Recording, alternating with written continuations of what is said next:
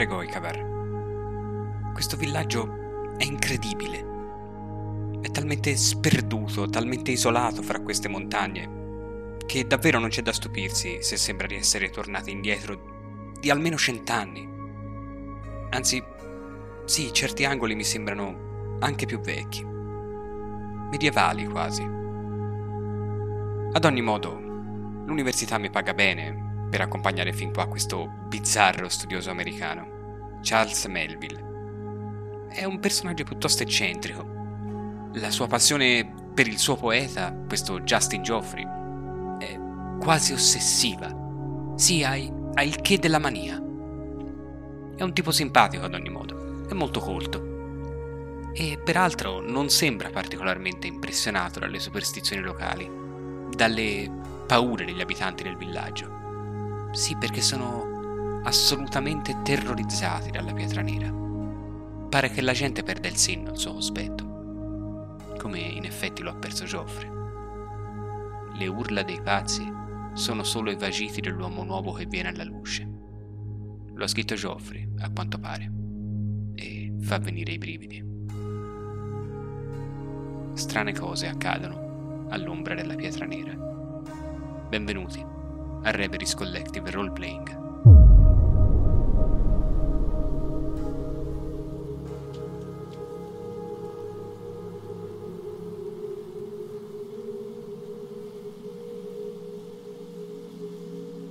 Tu Melville e tu Varga vi ritrovate nel pomeriggio al villaggio. Completamente stanchi, siete esausti, anche disidratati avete addosso tutti i segni di qualcuno che si è perso nel bosco. Avete dei lividi, magari per delle cadute accidentali, dei graffi, degli strappi a vestiti, come se aveste incontrato dei rami o dei cespugli. Ed è così che vi ritrovate alle soglie del villaggio di Stregoikavar. Abbastanza frastornato e dolorante in varie parti del corpo. Cerco di ripensare a cosa, a cosa è successo ma non me lo ricordo. L'ultima cosa che ti ricordi era la radura. Era più o meno mattina. C'era il sole alto, brillava sulla pietra nera. Io cerchio la testa, mi massaggio le tempie, mi gira la testa. Mi guardo, mi guardo intorno, guardo, guardo Miflos un po', un po' straniato. Mi sento, anzi, mi sento confortato nel vedermi vicino una, una, una faccia amica che, che riconosco, faccio per prendere la, la mia borraccia. Ho la bocca secca, completamente impastata e provo a... emetto un grugnito di, di sconforto nel trovarla vuota. Avrei proprio bisogno di bere qualcosa. Eh, nei giorni in cui siamo stati assieme non mi hai mai visto così... Certamente sono sempre impeccabile, non mi hai mai visto così, così in disordine, con i capelli arruffati, i vestiti spiegazzati, sudato. Ho bisogno di, ho bisogno di bere qualcosa. Passandoti una mano nei capelli trovi anche delle foglie, come se fossi corso in mezzo a dei rami. La butto immediatamente a terra e faccio per... mi frugo fra i capelli, cercando altri rametti e buttandoli anche freneticamente a terra per, per ripulirmi. Non mi piace, mi sento sporco, mi sento completamente in disordine, la cosa non mi piace affatto. Cerco di rendermi il più presentabile possibile.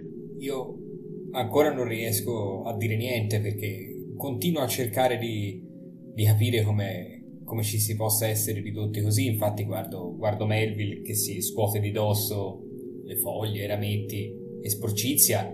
E a questo punto guardo anche me stesso e mi rendo conto che anch'io sono tutto in disordine, con i vestiti sporchi, strappati, in particolare nelle, nei punti in cui appunto sono anche più dolorante o anche dei, eh, taglie, delle abrasioni superficiali, ma molte. Sì, guardandoli riesci quasi a ricostruire alcuni frammenti del percorso che ti ha portato di nuovo al villaggio. Ti vedi camminare in fretta per i sentieri e a un certo punto scivolare e cadere. Sì, cadere sui sassi e, o finire appunto dentro qualche arbusto più, più fitto e quindi tagliarmi. Anch'io ho la bocca, e le labbra e la gola secchissime. A questo punto, visto che siamo alle, alle soglie del paese, eh, direi di dirigerci nell'unico punto, tra l'altro, che conosciamo un po' meglio e che può essere anche utile date le nostre condizioni, cioè di tornare alla taverna. Io mi lascio anche, mi lascio anche condurre da te. Stento a affrontare l'argomento e non ho la più pallida idea di come sono, di come siamo arrivati qui. Anch'io non avrò se non qualche, qualche breve sprazzo, qualche breve immagine che mi, torna, che mi torna in testa, mi torna in mente. Non voglio essere io il primo a dirlo. Probabilmente il sole mi ha dato la testa, l'atmosfera suggestiva di questi luoghi ha colpito la mia fantasia. Non voglio essere io il primo ad ammettere che mi ricordo ben poco, voglio mantenere una certa, una certa dignità. C'ho quasi finta di niente, vedi probabilmente un po' spaesato, ti seguo, ovviamente anche per me il primo istinto è quello di andare verso la, verso la taverna, andare a... Al momento non, non mi rivolgo a te, sono un po' troppo frastornato, impaurito anche, perché insomma non capisco bene cosa è successo. Però adempiendo la mia funzione di guida prendo un po' in mano la situazione ti faccio cenno di seguirmi con calma, di muoverci comunque verso la taverna. esatto, anche io dicendo che ho bisogno assolutamente di bere. Muovendovi lentamente, perché comunque siete stanchi e provati, riuscite ad arrivare alla taverna. Aprite la porta e vi ritrovate nell'unico luogo che per voi al momento è familiare. È l'unico luogo che potete chiamare casa in questo momento. Sono di nuovo molte le facce che vi guardano quando entrate e l'atmosfera è comunque sempre calda, soffocante. Ad un certo punto, mentre vi mettete a sedere, fate un cenno ad Agnes, la moglie di Janos, perché vi porti da bere. Ad un certo punto sentite parlottare alle vostre spalle. Le voci si fanno più alte e un bicchiere viene battuto sul tavolo. E una voce più alta delle altre la sentite quasi alle spalle. Tu, Miklos, puoi capire cosa sta dicendo. Parla in ungherese. Sta dicendo qualcosa come Maledetti stranieri! Dovete lasciarla stare, quella dannata pietra! Quella roba di streghe! Quella roba come quell'americano che era come te! Quando viene detto te, ti arriva una spinta alle spalle, Melville. Una spinta forte. Mi sono voltato da guardare da, da sopra la spalla questo, questa persona che sta urlando. Non capisco una parola di quello che dice, ma il tono è impossibile da fraintendere. La sua aggressione mi prende però completamente, di, completamente alla sprovvista. Io cado in avanti, devo mettere in avanti le mani per non sbattere, per frenare la mia caduta verso il tavolo. Istintivamente mi alzo in piedi e mi volto. Lo fronteggio con fare aggressivo. Sono un uomo alto e imponente. Fronteggia un uomo di mezza età, sicuramente ben piazzato e robusto. Vedi subito che non è in sé dalla rabbia e non è in sé dall'alcol. Infatti, avendo capito ovviamente quello che diceva nel momento in cui stava arrivando al culmine del discorso subito prima che colpisse Melville, io anch'io mi alzo di scatto. Non sono un uomo particolarmente grande, però cerco, capendo anche appunto lo stato di alterazione della persona che ha detto, che ha detto queste cose, cerco di, di frappormi appunto fra Melville che a questo punto si è alzato e, e l'altro. Cerco di fare dei gesti per eh, appunto distendere l'atmosfera, calmare gli animi. La tensione adesso si taglia col coltello. Nella locanda regna il silenzio. Nessuno fa un movimento. Non interviene nessuno. È come se volessero vedere fino a che punto questa situazione può arrivare. Tu, Miklos, ti metti in mezzo. E quell'uomo ti dice: Che sei come lui? Sei un mezzo uomo come lui! E cerca di dare un'altra spinta a Melville. Ovviamente rivolgendomi a questo individuo in ungherese, cercando di usare un tono più disteso possibile per quanto sia anch'io estremamente nervoso perché mi rendo conto appunto che eh, non è in sé e quindi eh, che c'è bisogno di restare calmi. Mi rivolgo a questa persona con eh, un tono calmo dicendo per favore manteniamo tutti la calma, no- noi non cerchiamo rogne. Siamo qui per svolgere delle ricerche, non, non vogliamo dar noia a nessuno. La prego. E che ci facevate lassù alla pietra? Eh, siamo studiosi, siamo studiosi. Per favore, si segga. E tu non hai nulla da dire? Non capisco una parola di quello che sta dicendo Continua, continua a farsi avanti. Cerca lo scontro. Perché, perché ce l'ha con me? È, è- è ubriaco, Charles, è ubriaco. Ti prego, siediti. Se probabilmente ho, ho del, ho del timore, ho della paura, perché so che non dovrei inimicarmi gli abitanti del villaggio, ho una concezione barbarica di questa gente.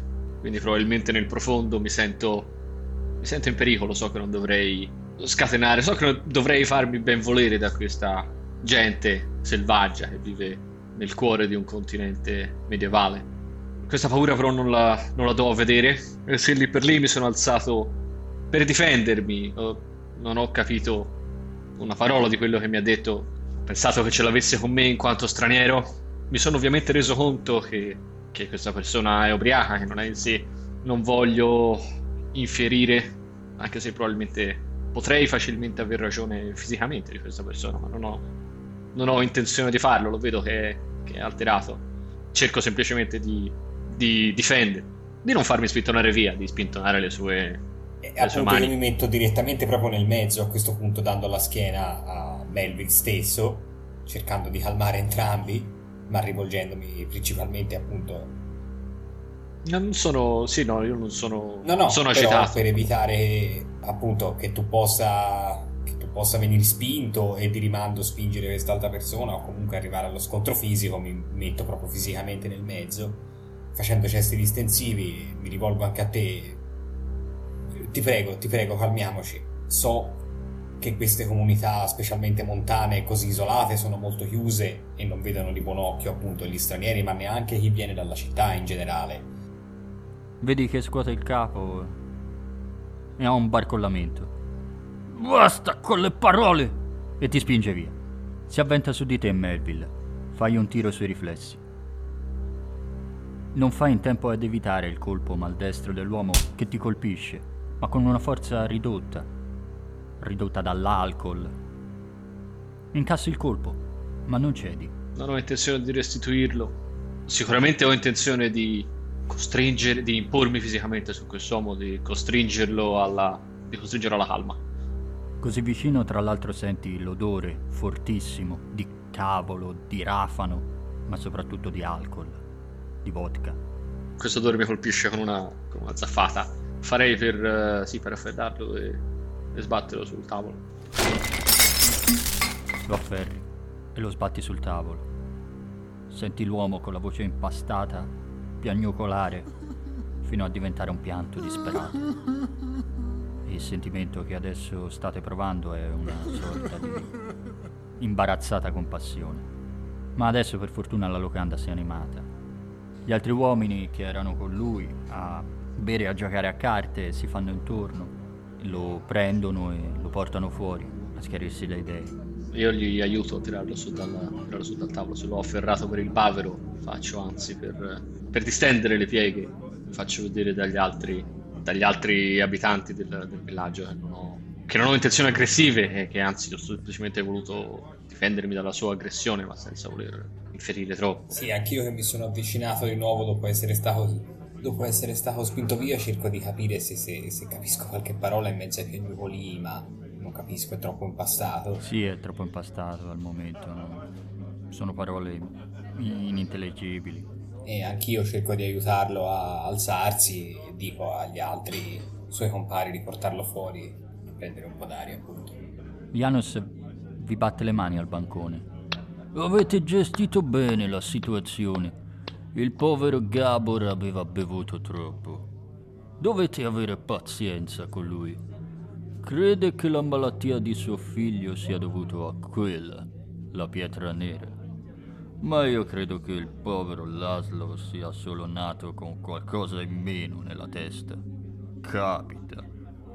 I suoi connazionali sembrano piuttosto razzisti, signor Var, io a mia volta mi sto distendendo le pieghe dei, pieghe dei vestiti per eh, prendere un minimo di dignità. Cerco mh, con lo sguardo la moglie dell'oste, cercando di, di farle un cenno, di farle capire per eh, ripetere l'ordinazione, perché ho, ho sete, tremendamente, tremendamente sete. Anch'io mi rimetto a sedere ascoltando appunto quello che Janos ha detto, non sto neanche praticamente a tradurlo. Faccio un sospiro, anch'io bevo sospiro e all'affermazione di Melville che mi dice che i miei connazionali sembrano molto razzisti, ribatto come, pensavo, come stavo pensando prima fra me e me, che in queste comunità di profonda provincia, specialmente in queste aree montane, la gente è molto chiusa, molto semplice, non vede, non vede di buon occhio gli stranieri in generale, specie se ha dei problemi personali o se beve troppo. Immagino che anche in America non sia molto diverso. Sì, probabilmente se vedessero, se i miei connazionali vedessero lei e la sentissero parlare la vostra lingua, probabilmente sarebbero così. Ci sono persone che bevono anche molto più di così. Cosa, cosa voleva l'oste? Oh, l'oste stava dicendo che dobbiamo avere pazienza perché quell'uomo non sta bene, non sta bene per il figlio, è malato e dà la colpa alla pietra nera e quindi se, se l'è preso con i primi che sono capitati a tiro guardo un pochino, un pochino intorno, il, il chiacchiericcio della taverna immagino si sia un po'... L'atmosfera è tornata quella di sempre. Guardare questa gente si direbbe che incolpino la pietra di tutte le loro, tutte le loro disgrazie. Sì, infatti, sembra proprio così. A questo punto io, un po' raccogliendo, non dice, non il coraggio, ma insomma, cerco di tirare fuori l'argomento che effettivamente non è, non è uscito fra noi fino a questo momento e guardando Melville dico, ma come mai siamo ridotti così? Io ho solo qualche ricordo frammentario. Siamo scesi attraverso il bosco di corsa, ma, ma perché? Rimango interdetto, non ho... Sto guardando il bicchiere, le mie mani, entrambe le mani che lo tengono. Per qualche attimo non ho nemmeno il, ho nemmeno il coraggio di alzare lo sguardo e guardarti negli occhi. Siamo tornati, siamo tornati indietro perché si è fatto tardi non, non, eravamo ben, non, eravamo ben, organizzati, evidentemente abbiamo finito, abbiamo finito l'acqua, il, la calura ci ha, ci ha, dato la testa, abbiamo faticato a ritrovare il sentiero, la strada attraverso il bosco. Oh, sarò sincero, non mi ricordo, neppure io mi ricordo, ormai siamo in queste condizioni. O- ovviamente, come mi aspettavo, la, la spiegazione di Melvin non mi soddisfa e non fa che in parte aumentare parte dell'inquietudine che già ho addosso per tutta la serie di cose successe e mi rendo conto che effettivamente sono abbastanza dolorante in più punti. Io non sono un uomo abituato a stare molto dietro al fisico o a fare particolari attività. Anche se cerchi di non darlo a vedere, Melville, questo fatto increscioso ti ha colpito, ti ha colpito anche nel profondo. Quindi sentiresti anche il bisogno di rimanere da solo appena ne hai le occasioni il fatto dell'aggressione? Sì, l'aggressione. Quello che puoi aver intuito forse dalle parole di quell'uomo. Qualcosa di quello che ti ha tradotto poi Miklos. Sì, certo, io poi alla, alla sua domanda di prima ho effettivamente risposto dicendogli come si era rivolto a noi, dicendo cosa. An- anche a me ha disturbato abbastanza questo episodio, sia per il dispiacere appunto del, della spiacevolezza in sé, sia per tutto appunto questo alone di inquietudine che gira intorno a, a questo luogo per quanto giustificato poi dopo dalle parole di Janus ma la cosa sì ha colpito abbastanza anche me. Mi rendo conto tutto insieme di essere molto stanco. Non ci fate nemmeno caso ma la moglie dell'oste vi ha portato una cena. Tra l'altro bella abbondante e dall'aspetto più invitante di quella della sera prima. Ha avuto un moto quasi di divertimento nel servirvi. È come se quello che è successo vi ha in qualche modo resi più simpatici. Sì, vi meritate un trattamento speciale.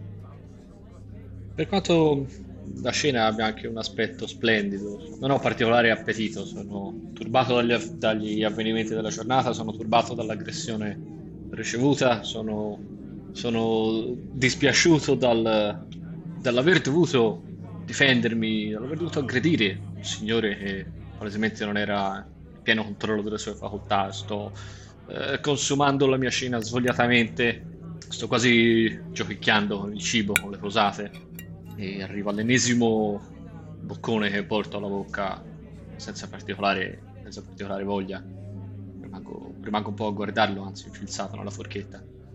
Eh, Vargas, le, se non le spiace, preferirei ritirarmi presto, andare, stendermi un attimo nella mia, nella mia camera. Sento la testa leggera, avrei bisogno di rimettere ordine nei miei pensieri. Certo, certo, eh, credo che gioverebbe a entrambi.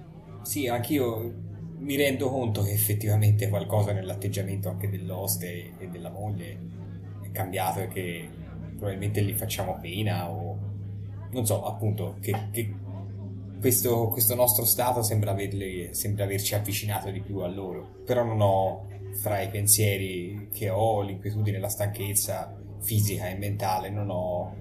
non li guardo nemmeno, ecco, insomma. Io a questo punto mi alzo dal tavolo, sono quasi. quasi maleducato. Sto tagliando corto. Probabilmente sono troppo stanco per, per potermi accomiatare con la cortesia che assolutamente, che assolutamente ho, faccio semplicemente un, un cenno d'intesa, annuisco un paio di volte e mi avvio direttamente verso la mia camera cercando al massimo rivolgendo un cenno di saluto di ringraziamento all'oste e alla moglie, casomai dovessi incrociarne lo sguardo. Intuendo questa tua condizione, questo tuo bisogno di, di ritirarti, non, non insisto, insomma, non cerco di parlarti se non mi rivolgo a te con un cenno anch'io, appunto, di, per accomiatarsi. Tu, Melville, prendi congedo e risali le scale, fino alla tua camera. Ti prepari per andare a dormire, anche se il sole non è ancora tramontato, non è notte. E infatti chiudi strette le scuri per avere il buio completo. Quando sei fra le coperte, ruvide, fatichi però a prendere sonno. Sono tante le cose che sono successe e che si stanno accavallando nella tua mente. Per addormentarti le ripercorri fino a che non perdono di senso logico e i vari avvenimenti si sommano e si vanno sfaldando in una nebbia scura, una nebbia che precede il sonno profondo in cui cadi. Nel frattempo, Miklos, tu sei rimasto al tavolo. Hai cercato per quanto possibile di rendere onore alla cucina di Agnes e verso la fine della cena ti si siede Janos accanto. Tutto bene? Non saprei, rispondo appunto con un tono più rivolto a me stesso che non a lui. Siete stati lassù, vero? Sì, sì, ci siamo stati. E che è successo? Effettivamente... effettivamente non saprei dirle. Certo qualcosa di strano. Cerco di ripercorrere mentalmente, appunto, per eh, mettere in ordine un, eh, un vago racconto, ma mi rendo conto che sono tutti frammenti, appunto, che cerco goffamente di raccontare. Dico che abbiamo visto, appunto, che siamo arrivati alla radura, che ne siamo rimasti effettivamente affascinati e colpiti che, che ci ha colpito entrambi, insomma, ne siamo rimasti quasi, quasi ipnotizzati e che poi che evidentemente ci siamo persi nel bosco tornando verso il paese. Lo vedi che annuisce con eh, un'espressione seria. Lo fa, lo fa, quella cosa lo fa. È successo anche a qualcuno di voi? Sì, sì. Noi cerchiamo di non starci tutto quel tempo. Certo, la notte è peggio. Si hanno incubi tutte le sere vicino alla pietra nera. Il discorso mi lascia un po' interdetto perché tanto quanto la sera prima io, appunto da studioso di cose del genere, non, non riesco a capire come, dove sia il confine esatto in questo posto fra il folklore e la convinzione vera e propria sembrerebbe che ne abbia avuto un assaggio oggi e la cosa mi, mi lascia un po' perplesso e anche spaventato in parte. Mi rendo conto però anch'io di essere molto stanco. Non è bene insistere su queste cose. Perché non parliamo d'altro? A questo punto raccolgo insomma anch'io questo invito dell'oste per eh, cercare un po' di, di ricacciare questi pensieri inquietanti e tirarmi su. Approfitto subito per, eh, per tirare fuori un argomento al quale avevo pensato fin dal giorno prima, effettivamente, quando eravamo arrivati qui nel borgo. Ovvero, appunto, avevo notato, basandomi un po' sulle mie conoscenze, che che appunto questo posto doveva essere di origine medievale, ma avevo notato che la locanda effettivamente sembrava particolarmente vecchia come edificio anche in mezzo agli altri e per cui appunto per, per, cambiare argomento e cercare di portare la conversazione su una cosa più piacevole e interessante chiedo a Janos se, se non sia effettivamente così cioè se, se, lui non sa se questo edificio effettivamente è più di che età sia e se, se è effettivamente più antico degli altri vedi che alla tua domanda a questa osservazione lui si riempie di orgoglio. Fa un sorriso. Sì, sì, l'ho notato. Le fondamenta hanno più di 400 anni. Questo è l'unico edificio che è rimasto in piedi quando quei diavoli di Solimano sono piombati giù dalle montagne. Ripenso subito a... L'invasione turca. Esatto, alla storia del paese e quindi all'invasione turca del XVI secolo che appunto portò le orde turche a invadere l'attuale, l'attuale Ungheria prima di essere poi ricacciate. Mentre ti trovi a tuo agio nell'affrontare un argomento che conosci e che non sembra essere legato a ciò che hai provato da solo nel bosco, Melville è ormai nella fase REM del sonno. Si agita da strani incubi ci sono alcune parole che risuonano nella sua mente, che ha sentito oggi. Per esempio la parola streghe. Crea nella sua mente tutta una serie di allusioni e immagini e suggestioni su una femminilità antica, selvaggia. Immagini quasi mitologiche. Le baccanti che fanno a pezzi nella frenesia l'uomo. Le enormi curve delle statue della fertilità, delle grandi madri che vengono dalla preistoria. C'è tutto questo nella nebbia onirica dei tuoi sogni. E anche qualcos'altro, che però al mattino non ti ricordi.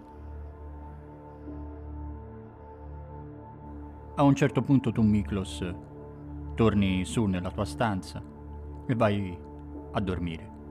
Sì, certo, mi sono dato una pulita un po' per togliermi un po' di, di sporcizia e poi sì, anch'io mi sono addormentato abbastanza provato, insomma, e stanco. Anche tu al risveglio non ricordi niente di quello che hai sognato. La nottata è stata lunga e non eccessivamente riposante. Non mi ricordo niente, ma proprio questa totale mancanza di ricordi. Fa sì che la mia fa sì che il mio sogno non sia, il mio sonno non sia stato particolarmente, particolarmente riposante. Mi sveglio comunque di buon'ora essendo andato a letto molto presto. Mi lavo mi lavo a fondo al meglio con la piccola bacinella che ho, che ho in camera mi rado perfettamente mi ritorno mi sento mi sento di nuovo me stesso nel guardarmi allo specchio pulito ben rasato ben pettinato con dei vestiti nuovi, freschi che avevo nel, mio baule. Mi guardo, guardo il mio riflesso, mi sorrido, eh, soddisfatto. Acchiappo al volo un paio di libri che ho lasciato sul, sul comodino e torno di nuovo verso la sala comune. È molto presto, ma sicuramente l'host e la moglie sono già indaffarati con i preparativi della giornata. Quindi mi avvio con l'intenzione di mangiare qualcosa per colazione e aspettare, aspettare Miklos. E infatti Miklos non lo trovi. Presumi che stia ancora dormendo. Non è certo un problema.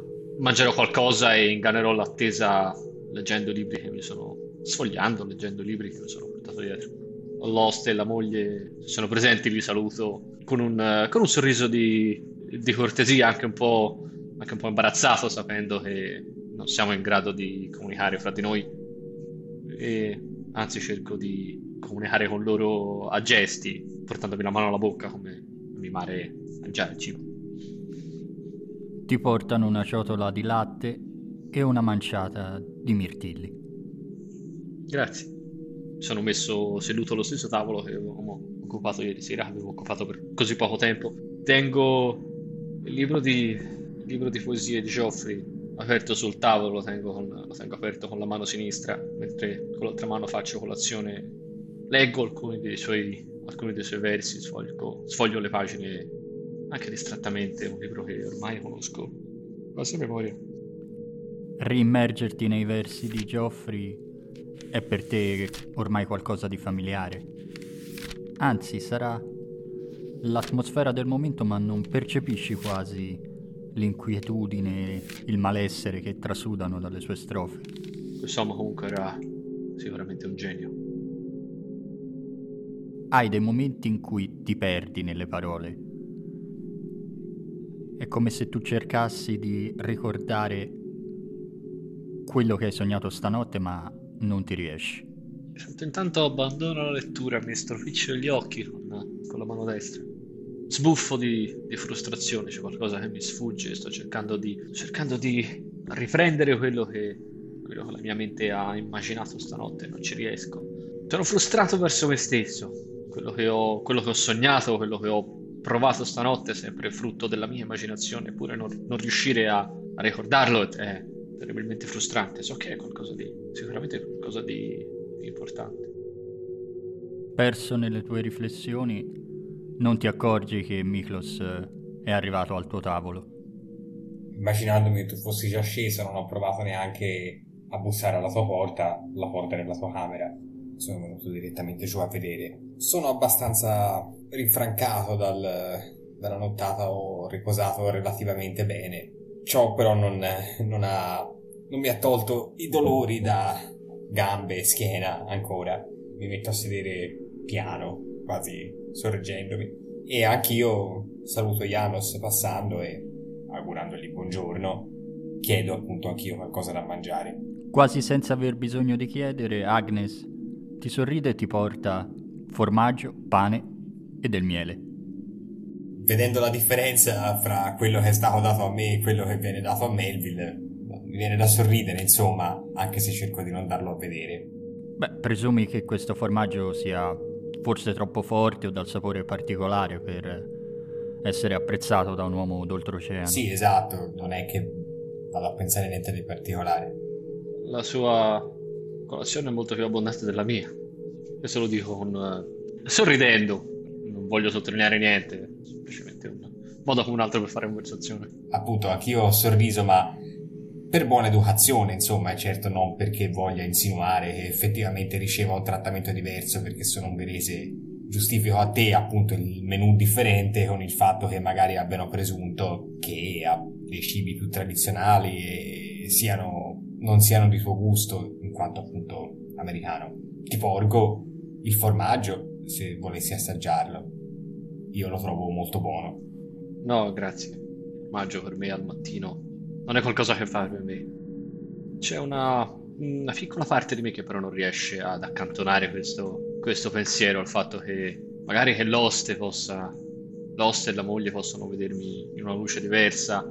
C'è una mia insicurezza di fondo che si riaffaccia. Da una parte lo trovo anche, anche normale, anche naturale, come già avevamo discusso ieri sera, se Vargas venisse nella mia città probabilmente gli sarebbe riservato lo stesso trattamento, se non peggiore. In ogni caso, dopo poco che siamo lì, appunto, che facciamo colazione dopo queste considerazioni iniziali, io ti dico che ieri sera, appunto, sono rimasto a parlare un po' con Janos, che per volere appunto anche parlare di cose che mi stanno più a cuore, per distrarmi, ti dico appunto che, come ti avevo in parte accennato quando, quando siamo arrivati, che questo, questo borgo di Stre, Stregoikavar è appunto medievale, ma avevo idea che questa struttura qui dove siamo ora nella taverna fosse più vecchia apparentemente l'ho chiesto a, a Janos il quale me l'ha confermato appunto che probabilmente è più antica del, del 1526 cioè l'anno famoso in cui ci fu l'invasione turca dell'Ungheria.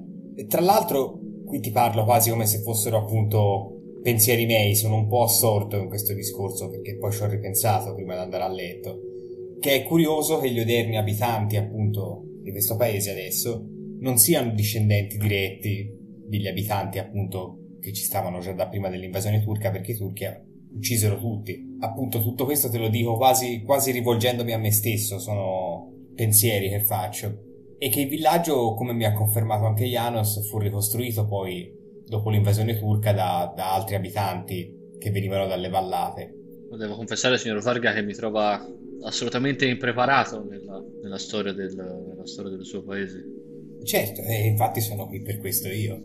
Vuol dire che i turchi hanno completamente sterminato i popoli di queste valli. In molte zone dove passavano avevano questa abitudine e molti borghi furono fondati poi di nuovo da abitanti di altre zone che si trasferivano più in alto. Mi chiedo se mai potrei trovare qualcosa nei miei libri. Ci sono altri due o tre fra, fra quelli che mi sono portato giù dalla camera. Uno di questi è folklore magiaro. Do una rapida scorsa. Non avevo questa nozione, non, non c'ero mai incappato. Guardo, do una veloce scorsa cercando di, cercando di vedere se riesco a trovare qualche, qualche cenno ai miti, al folklore, alle storie specifiche degli, di queste zone e se casomai ci dovesse essere qualche accenno a quello che c'era prima. Gli unici riferimenti che trovi sono molto generici e parlano di antiche abitudini degli abitanti di qui, di compiere scorrerie per rapire bambini e fanciulle. E poi c'è una strana nota che ritieni abbastanza razzista. Si dice che il problema era nel sangue perché quelli non erano di ceppo magiaro, ma erano mescolati. Lui usa addirittura il termine sporcati, con una razza antica e degenere. Questo è quello che trovi, incrociando anche alcuni dati da un altro libro, Miti e magie di Schumann. Questi concetti dal, dal sapore eugenetico, profondamente razzista, mi dà Uff, mi disturbano, mi fanno, fanno scorrere un brivido verso la schiena, lungo la schiena. Non tiro fuori l'argomento con, con il mio compagno, non volendo in alcun modo offendere la sua sensibilità, eventualmente. Uh, sono considerazioni che mi tengo per me stesso. Eh, l'unica a cui do fiato, più un pensiero che faccio a voce alta, ma parlo a Miklos, come se stessi parlando principalmente a me stesso Ah, con, questo, con questa storia degli popoli cancellati, delle antiche tradizioni che sono scomparse, non c'è da, c'è da stupirsi se Geoffrey sia rimasto così affascinato dalle, da questi posti. E certo il suo fascino, il fascino di questa, di questa vallata, di queste montagne, così, così aspre selvagge, certo è di per sé molto, molto elevato, ma con questo acquista una, una nota di, di, di inquietudine, come un, un mistero che deve essere svelato come ho trovato in molti libri, agli indigeni precedenti alle, alle invasioni turche venivano proprio attribuite caratteristiche disumane. Chissà, forse caratteristiche che potevano addirittura risalire ai primi invasori unni o mongoli. Certo, questo aumenta il fascino di questi luoghi, anche il mistero ne aumenta.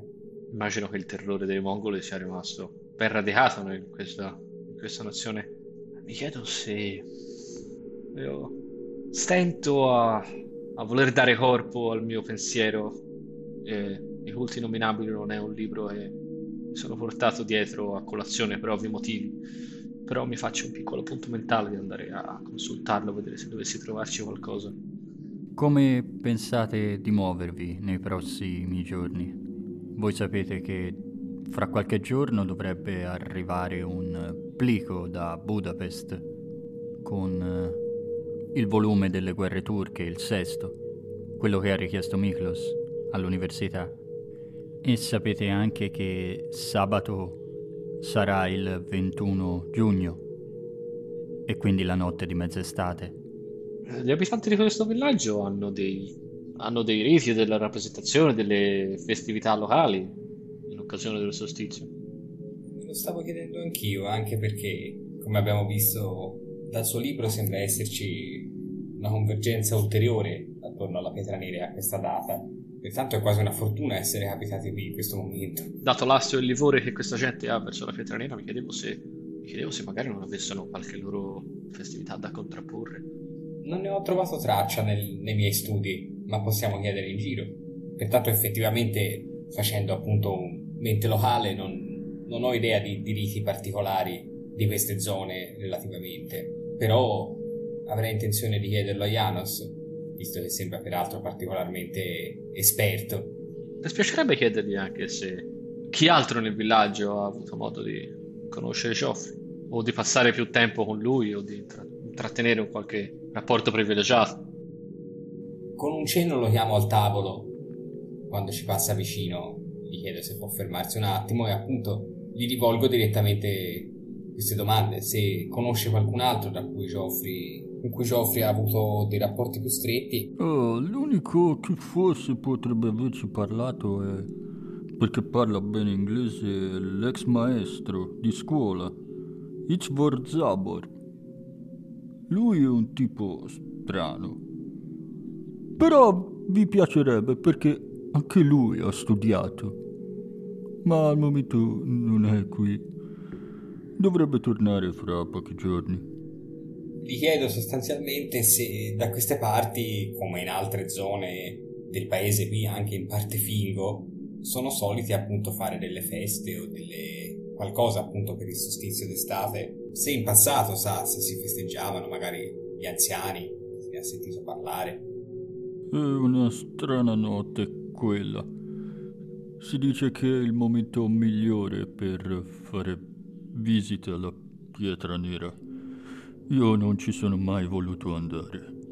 La gente di qui evita di andarci. Si incontrano strane cose quella notte. Cose che dovrebbero rimanere dove stanno. Non è bene parlare di queste cose e accompagna queste parole con un altro gesto scaramantico e si fa il segno della croce. Finito di tradurti quello che dice, ci aggiungo, immaginavo che dicesse una cosa del genere. Quello che Varga mi sta traducendo quasi simultaneamente, io prendo dei frenetici appunti sul mio taccuino. La pietra nera nella notte del solstizio d'estate è chiaramente un tabù per queste genti.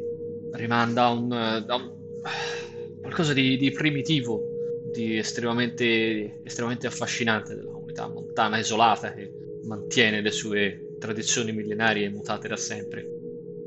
A questo punto, sempre mi sto rivolgendo a te, Melville, propongo di recarci con le dovute precauzioni la notte del solstizio alla Pietra Nera perché dobbiamo cercare di capire perché questa gente ha delle credenze così forti verso questa cosa. Non ne nascondo il, il timore che questa idea mi suscita, ma sì, non posso che dirmi d'accordo, penso che per quanto sottilmente inquietante, sarei veramente curioso di vedere che cosa provoca in questa gente tanta, tanto timore, da cosa, da cosa si scatena il loro, il loro tabù. La pietra è certamente molto suggestiva. Sì, peraltro infatti anch'io senza confessarlo mi rendo conto che oltre a una curiosità personale, come dicevo, è quasi come se provassi una spinta verso verso questo posto, un desiderio che mi viene da non capisco dove di andarci e proprio in quel momento. Quasi lo aspetto, insomma. Questa sensazione, questa pulsione, questo desiderio cresce nei giorni successivi. Giorni che passate tu, Miklos, cercando di parlare con la gente del posto per eh, cercare di sapere se sanno anche solo qualcosa in più, ma la maggior parte sono rifiuti quelli in cui incontri. Mentre tu, Melville, ti ritrovi in queste giornate a leggere, a riguardare alcuni appunti che hai preso, ti sembra quasi di preparare un corso, come all'università. Un corso su Justin Geoffrey, la pietra nera, i legami con i culti innominabili di Von Jones, Prendi in esame anche la biografia presunta di von Jones. E notte dopo notte i tuoi sogni sono sempre affollati di presenze. C'è quasi un suono che notte dopo notte si fa sempre più chiaro, più ravvicinato. Ti ritrovi anche a sfogliare fra le pagine di Miti e magie di Schumann alcune teorie sulla possibilità di mantenere vigile un filo di coscienza durante il sonno e così provare a essere presente e ricordare i sogni che hai fatto. E notte, dopo notte, questo suono diventa più chiaro ed è il rullare incessante di un tamburo nero più nero della notte in cui risuona. Ed è una notte caotica. Ci sono anche fuochi che bruciano. Levano alte le fiamme nel cielo. E c'è un altro dettaglio che non riesci mai a mantenere stabile, se non dopo 3-4 notti. Ed è la pietra nera, ma non dove l'hai lasciata, non sul pendio, in mezzo alla radura, ma collocata in alto, come un'aguglia su una fortezza colossale, completamente nera.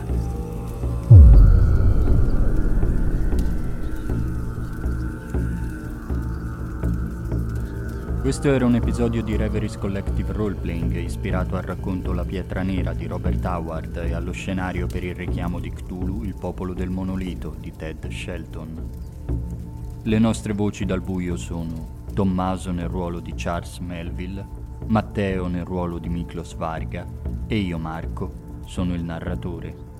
Musiche ed effetti sonori utilizzati con il consenso degli autori Potete trovare Reveries Collective Roleplaying su Facebook, Twitter, Instagram, oltre che su YouTube e sulle principali piattaforme di podcast.